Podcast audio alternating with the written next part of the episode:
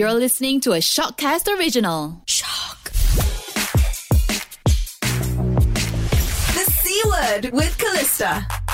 So, welcome back to the C Word with me, Callista, where we get to talk to all of your favorite content creators and find out what makes them so successful. So, we've talked to YouTubers, we've talked to Instagrammers, and today we're mixing it up a little bit because we're going to be talking to one of Malaysia's first and biggest TikTokers. Um, you might recognize her by her blonde fringe, or now I think blue, or do you just yeah color? it's blue. yeah, so her, her hair always stands out whenever I scroll through TikTok. Her really cool style and, of course, her badass personality. She's got 365.7 thousand followers on TikTok, and it's Jovynn. Is that how you say your name? Yeah, that's how you say my name. you got it right. Yes. All right. So, how are you? I'm good. How are you? Good, good. Okay, so I only know you from the very short TikTok videos that I scroll through on my For You page. So maybe you could introduce us to the real Jovynn. Well, I'm Jovynn. I'm from Setia Alam and I'm 18 years old. Okay. Currently studying right now too. And uh, yeah. You're studying in like uni or college? Or? yeah, college right now. Okay, so what are you studying? I'm studying mass communications. Cool, cool. That suit. I think that will suit your personality a lot, right?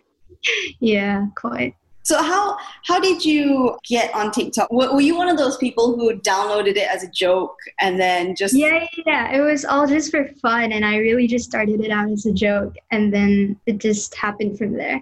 Okay, what was the one of the first videos? Is it is it even still up on your profile, like your very first TikTok? Well, I don't think it's there, but my f- very first TikTok was like of a dance video. I don't remember the song to it, but it was just there. So how how many like how many videos did you kind of do before like everything went crazy? I think about 10 to 20 around there. Yeah. Okay, not that many. Yeah, I think I started out when like TikTok was pretty new at the time. So So how long have you been on the app? I've been on there for about a year now. Okay, okay. And how did it how did it feel like blowing up on TikTok? It's uh it's crazy. It's a bit unexpected. I didn't expect to blow up and all that, but I'm just really glad with all the opportunities that I have right now. Yeah, so it's making me take it more seriously.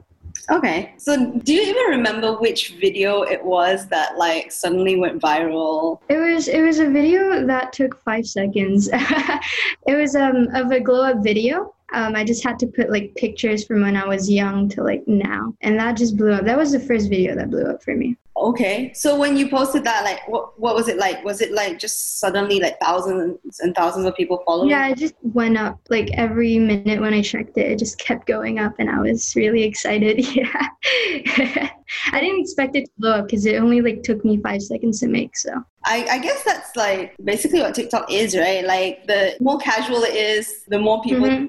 like it. yeah, that's true. That's true. I feel like there's no moderation. Like it's either like the super super casual videos or the really extravagant ones where they like do like Mhm. tons of makeup and like loads of. Yeah, yeah, yeah. yeah. So like after that one, right? Um, what do you? Because of course some videos blow up and then that's it. That's the end of it, right? Like you'll get like a ton of followers and then every other video is just normal. But what do you think is the main draw people have to your content and like what makes them stay? I'm not really sure because every video that I made, they all have like um a different type of content that blew that blew up. So I don't I don't really know. I think it's my style or my hair because it didn't really matter what type of content that I made. It's just like really random, you know, like the type of videos that I would do. It would just like blow up, and it's just really random. So you've had this hairstyle since the beginning? Yeah, since I started TikTok.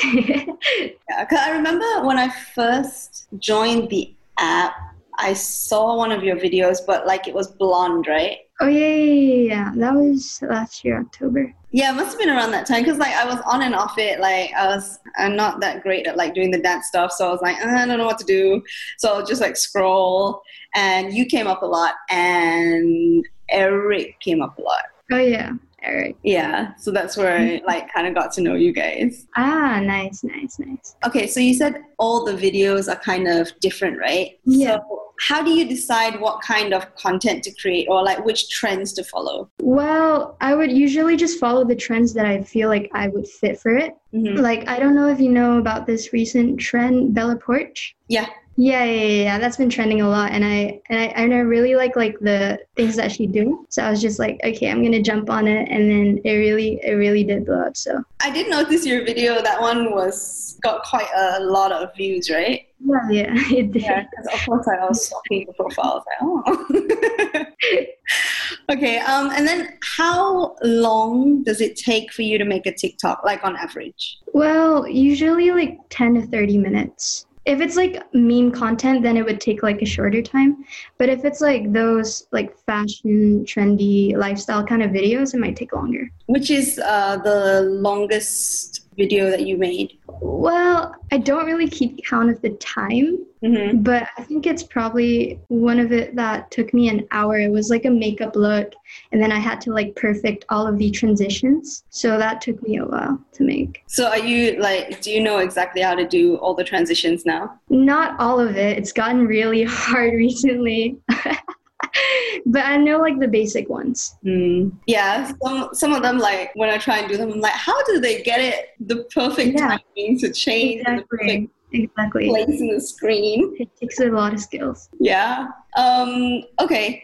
So one of your most viewed videos is actually of you styling bandanas. It's got like 3.5 million views. Mhm. Um, were you surprised with that one, or did you know like, oh, this is kind of interesting? I think people will like it. Yeah, I was quite surprised with that one. It was just like a an idea that I had that I didn't expect to like it to blow up. So, but yeah, I'm really glad that it did because that has kind of like made me make fashion as one of my niches. So, yeah. I mean, you're really good at it. Like your style is very different, I think, from the usual. okay, so your videos consistently get tens of thousands of views, right? So are there any secrets that you know on how to get your videos onto the For You page? Just use hashtags that kind of fit the niche of your type of content Mhm. and um, do trends because the trends would really help you um, grow your engagement. So do you have like a few hashtags that you always use? Um, my hashtags are pretty random. Um, I use XYZBCA a lot. I don't know why it's Seeing that one, but yeah, it's really random and I don't know what it means, but I see a lot of people using it, so I'm just like using it as well. has it helped, do you think, or you don't know? Um, I don't really know if it did. but yeah. So some people say hashtag FYP, right? But then some people say don't do it because then Yeah, no, for me I feel like FYP has never really worked cuz there's just so many videos put out at once with the same hashtag, so I don't really see the point of putting that. Oh, okay. So other than like the hashtags and the trends, is there like because you know like with Instagram and stuff, people always talk about what time you should upload and stuff like that.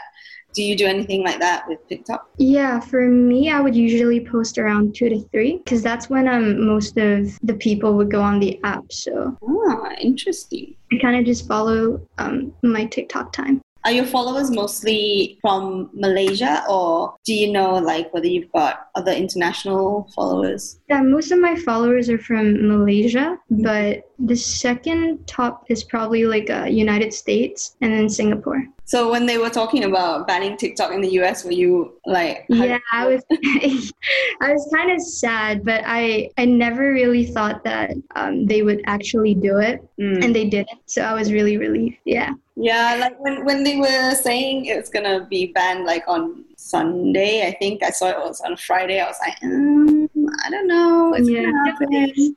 I don't know if the U.S. market would allow them to. Yeah, it's a it's a bit weird. Okay, so um, also you're part of the like a Malaysian version of the Hype House, right? It's called Clickbait? Yeah, clickbait. Okay, so how did that happen? What exactly is it? Well, it's kind of just like a team where people could just um, hit each other up and collab. Um, Mhm. it started off when Eric kind of just put us all in a group together on a WhatsApp group. And then that was before the Hype House um, was a thing. So we were all just like, yeah, um, the OGs were like Kasrina, Eric, LV. And then when the Hype House thing came up, we had this idea that we should like add more people in and then make clickbait a thing. So what exactly happens in the group? Um, nothing much. We're all just like vibing.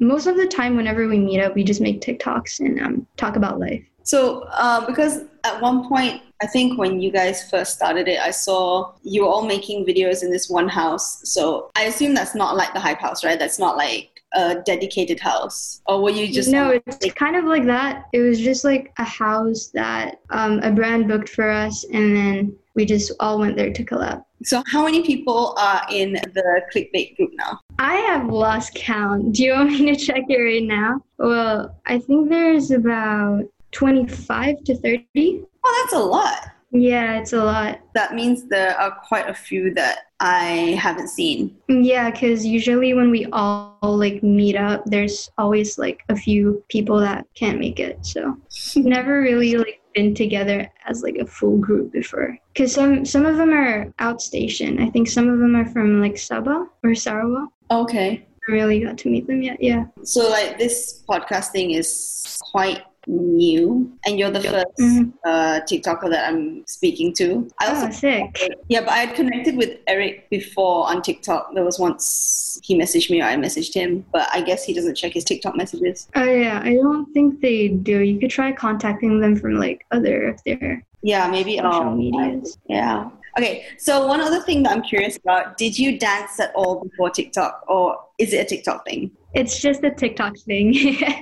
I've never really danced before that. But it seems to come pretty easily to you, right? Because like, okay, when I I try and do TikTok dances, it will take me like two hours. One to actually figure out what the moves are. Yeah, it's the same for me because I'm not like a natural talented dancer. So every time I want to do a TikTok dance, I would have to go through like two hours of practice to like perfect it. I would always have so many like retakes. I would have like 20 in my drafts and I would get so tired of it. I would get so stressed out because I'm not like a really, really good dancer. Same, and then because like sometimes the, the, the part that you want to do is only like 15 seconds. So you keep hearing the same 15 seconds of that music, and in the end, you're just like, oh, I hate this song now. I feel you. Also, speaking of that, like, you know, there are trends and they become trends for a reason because a lot of people are good at them, right? But then sometimes Mhm. you put out a video, do you ever have to deal with any hate online or negative comments? Yeah, well, the hate just kind of comes and it goes. For me, I don't really pay attention to it because it's not worth putting my energy into. So I don't really let it like affect me as much. Okay, so you're one of those people who Definitely. can just close one eye. Yeah. Okay, have you ever had to block anyone because it was like too much or they kept DMing you or whatever? Not really. I've never really blocked anyone because of that. Because usually when it like when I see like negative comments, I just don't really pay attention to it. And does it translate onto your other social media as well? Because I know you've got Instagram, I assume. Mm-hmm. Yeah, um, it's the same with Instagram, but I don't really get hate there. It's only on TikTok that it comes and it goes. Yeah. Yeah, I noticed like TikTok can be really scary. Like the negative stuff, if it happens, it's like continuously. Yeah, that's true. It can be really toxic. Sometimes people are not like very sensitive with their words, but I still don't let it affect me.